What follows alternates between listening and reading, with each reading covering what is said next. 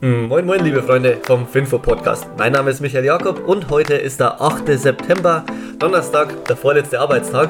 Hoffe euch geht's gut und es gibt einige spannende Themen, die wir euch heute mitgebracht haben. Heute geht es um die Deutsche Bank, was jetzt angesagt ist für die ganzen Startups, was Putin gerade denkt und macht, wie die EU weiter reguliert, Ubisoft, warum die Aktie 17% gefallen ist und dann noch ein paar kurze Fun Facts zum heutigen Tag. Unter anderem geht es auch um das neue iPhone. Bloomberg hat verschiedene Banken befragt, unter anderem auch die Deutsche Bank und der CEO Christian Sewing, der schon seit Jahren versucht, auch in der äh, Bundesregierung ja gewissermaßen Lobbying zu betreiben, nämlich die Kanzlerin ehemals, jetzt den Kanzler dahin zu bewegen, ähm, ihn zu ermutigen, dass es einfach eine gute Idee sein könnte, die Zinsen deutlich eher anzuheben. Natürlich hebt der Bundeskanzler nicht die Zinsen ab, das macht die EZB, aber er hat natürlich trotzdem schon einen großen Einfluss darauf, was in Deutschland vor sich geht. Und es scheint so, als würde, jetzt, würde er jetzt endlich bekommen, was er will, nämlich dass die Zinsen steigen. Im öffentlichen Markt kann man anhand der Future-Kontrakte schon ablesen, dass bereits eine EZB-Zinserhöhung von 0,75 Basispunkten fast eingepreist ist. Und Christian Sewing sagt auch, eine Rezession ist mittlerweile unvermeidlich, sie wird also definitiv kommen. Und er sagt noch etwas, was sehr, sehr ungewöhnlich ist für den Banken-CEO. Europa und Deutschland solle sich von China trennen. Und es sei, denn es sei nur eine Frage der Zeit, bis auch da mal was hochkommt. Ähnlich wie bei Russland. Es läuft sehr, sehr gut. Aber irgendwann baut man so eine unglaubliche Abhängigkeit auf, dass es schwerfällt, das Land zu sanktionieren. Ähnlich wie es jetzt bei Deutschland und Russland ist. Man will Russland einerseits sanktionieren, andererseits schießt man sich selbst ins Knie, weil man auf das billige Gas und das Öl angewiesen ist. An sich ist das ja keine besonders kritische oder fragwürdige Behauptung, dass man das machen sollte. Das ist ja sinnvoll, dass man autark werden soll. Aber für einen Banken-CEO ist es ungewöhnlich, wie Christian Sewing, weil die Deutsche Bank natürlich auch unzählige Kunden aus China und Asien hat. Und das ist eher ungewöhnlich, dass sich deshalb ein Banken-CEO kritisch gegenüber einer ganzen Kundengruppe äußert. Und damit sind wir auch schon beim nächsten CEO, diesmal von einem der Herausforderer der Deutschen Bank und zwar vom CEO der N26 Bank. Der ist nämlich, also der heißt Valentin Stalf, kennen wahrscheinlich viele von euch auch. Das Unternehmen hat auch starke Abschläge in der Bewertung hinnehmen müssen. Die meisten Fintech-Bewertungen sind ähnlich wie die ganzen Fintech-Aktien 80 bis 90 Prozent eingekracht. Und jetzt heißt es vor allem eins, nämlich schnell möglichst profitabel werden, damit man auf eigenen Beinen stehen kann. Und ich würde behaupten, das steht jetzt nicht nur für N26 an, das steht jetzt auch für Trade Republic an, für Scalable, für Revolut, für alle Fintechs, aber nicht nur Fintechs, sondern im Grunde für alle Startups steht es jetzt an, schnell profitabel zu werden. Denn es Investoren sind genau wie du als Zuhörer oder auch ich aktuell, es gibt aktuell so viel Unsicherheit im Markt, egal ob es Immobilien sind, die, wo die Preise in Deutschland sinken oder auch Aktien, wo die Preise fast global sinken, bis auf Südostasien, das ist der bestperformende Markt dieses Jahr, äh, insbesondere Indonesien. Aber Investoren haben auch einfach eine hohe Unsicherheit und sagen erstmal, naja, warten wir erstmal noch ein paar Monate ab, schauen, was passiert. Vielleicht gibt es ja nochmal deutlich bessere Gelegenheiten. Und genau das gleiche ist natürlich der Fall bei VC-Investoren und Private Equity. Und wenn Startups jetzt nicht schnell profitabel werden, dann könnte es sein, dass es keine zweite Finanzierungsrunde mehr gibt. Nichtsdestotrotz würde ich gerne auch darauf hinweisen, dass es nicht nur darum geht, Kosten zu senken, auch Umsatz steigern ist möglich und ja, das ist auch in einer Rezession möglich. Rezession bedeutet in erster Linie nämlich vor allem eins, die Bedürfnisse der Menschen ändern sich drastisch. Und wenn man sich dem gut anpasst, dann kann man da auch wirklich gestärkt hervorgehen. Einige der besten Firmen in Deutschland, wie zum Beispiel Aldi, sind ja in einer Rezession, in einer Krise, die viele Jahre angedauert hat, entstanden. Und Aldi hat einfach ein Problem gelöst, nämlich man braucht billige Nahrungsmittel.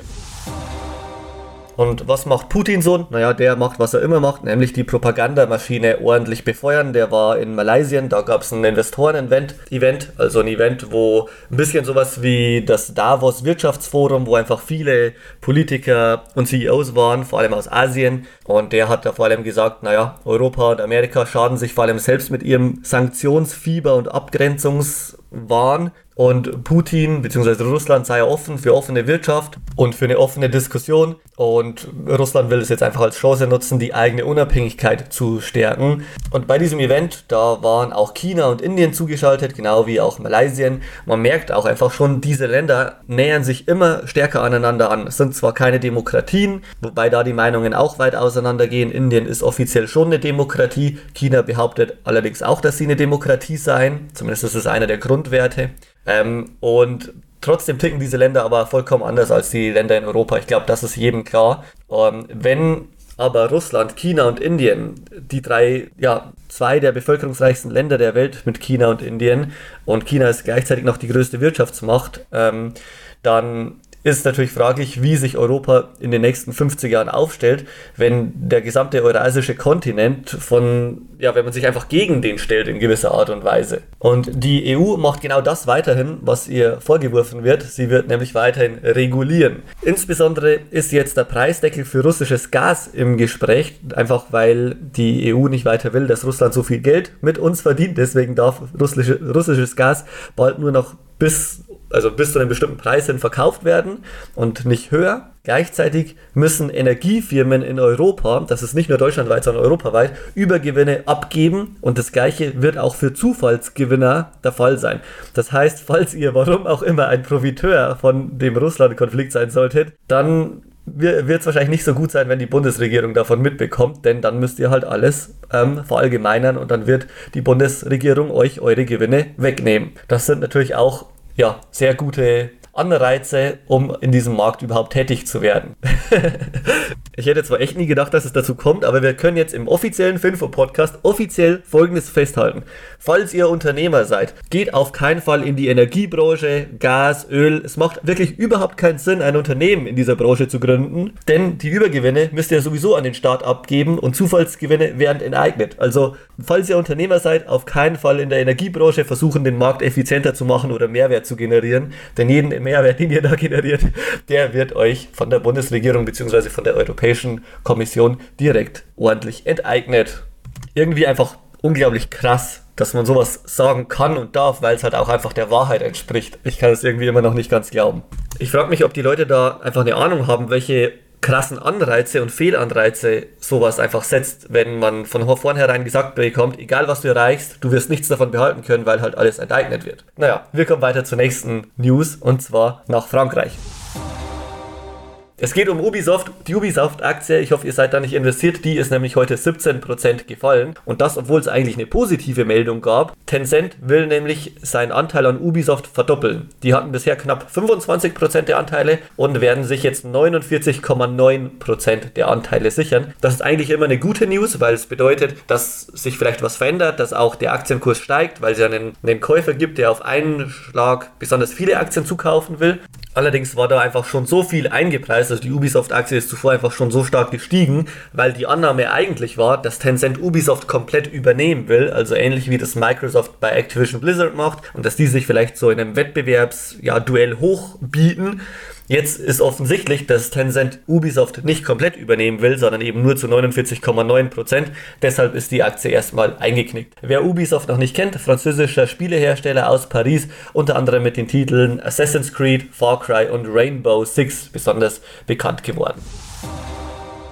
Und zum Schluss gibt es noch mal ein paar kleine Fun Facts. Heute wird Apple das neue iPhone vorstellen, nämlich das iPhone 14. Und wir haben mal seit 2011 ausgewertet, was mit der Apple-Aktie passiert, wenn ein neues iPhone vorgestellt wird. Seit 2011, das sind elf Jahre, und nur in drei Jahren von diesen elf ist der Apple-Aktienkurs an diesem Tag gestiegen.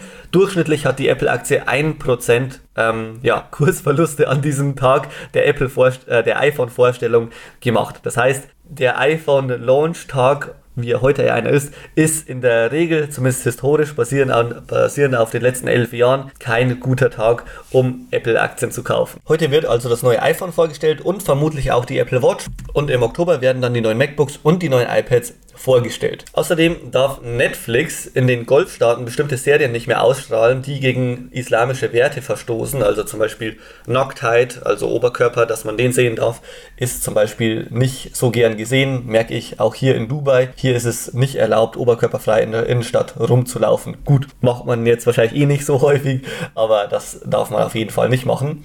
Und bei Twitter gibt es auch ja, kleinere News. Und zwar haben Twitters Anwälte Elons Privatnachrichten ähm, sind irgendwie an die dran gekommen, also WhatsApp und SMS. Und ähm, mit diesem wollen Twitters Anwälte jetzt beweisen, dass es bei Elon eher darum geht, dass er also, dass es nicht um die Fake-Bots geht, sondern es geht eher darum, dass sich Elon einfach verspekuliert haben soll. In, Sinne, in dem Sinne, dass er einfach nicht gesehen hat, wie stark jetzt die Zinsen gestiegen sind, wie stark Tech-Werte abgestraft werden und dass er eher sogenannten Buyer's Remorse hatte. Buyer's Remorse ist im Grunde, wenn man was gekauft hat und sich dann ein paar Monate äh, ja, später die Frage stellt, hm, wollte ich das wirklich haben, hat es wirklich diesen Mehrwert oder ich will es vielleicht doch nicht haben und dass man es dann zurückgeben will. Und ja, und was da eigentlich das Beeindruckende ist, ist, wie es einfach in Amerika zugeht mit den Anwälten, dass sie da wirklich die Privatnachrichten von Elon Musk jetzt gegen ihn verwenden und wie sie halt einfach dran gekommen sind. Also das ist einfach verrückt, wie weit die Anwälte da gehen, um einen Fall zu gewinnen. Aber klar, hier geht es ja auch um über 50 Milliarden und da ist einem dann wahrscheinlich einfach auch jedes Mittel recht. Ich komme aber auch immer noch nicht darüber hinweg, dass in Europa jetzt einfach die Energiekonzerne enteignet werden, weil es natürlich auch einen, einen Ton dessen setzt, was passiert denn dann mit anderen Unternehmen, wenn es denen mal gut, was, wie wird es denn einem europäischen Google oder einem europäischen Facebook, wenn da rauskommt, dass es denen einfach sehr gut geht und diese Milliardengewinne machen, weil sie einfach unglaublich viel Mehrwert generieren für Milliarden von Menschen global, hätte Google oder Facebook in Europa dann auch schon lange 90% ihrer Gewinne abgeschöpft werden müssen oder dürften die trotzdem ihre ja, fast über 100 Milliarden Gewinn pro Jahr behalten. Also es stellt einfach so viele Fragen und ähm, das finde ich eigentlich das Traurige, wie wirtschaftsfeindlich die Europäische Union mittlerweile geworden ist mit der Regulierung und der Umverteilung. Ihr könnt ja mal dazu schreiben, was ihr dazu denkt, ob ihr denkt, ähm, nee, das ist alles genauso richtig und man muss sich vor allem auf die Schwächsten der Gesellschaft fokussieren und deswegen passt das alles. Es ist wichtiger, dass wir alle gleich sind und maximal umverteilt wird. Oder ob ihr denkt, das ist ein ziemlicher Einschnitt in die menschliche ja, Freiheit, in Besitztumsverhältnisse wie auch immer, schreibt uns gerne an Finfo, ähm, an info.superfinfo.com. Wir freuen uns auf jeden Fall auf die Diskussion mit euch. Und das war's auch schon mit der heutigen Filmepisode. Wir hören uns morgen wieder am Freitag und dann ist auch schon der letzte Tag der Woche. Und dann gibt's wieder ein paar Aktienanalysen auf die Ohren.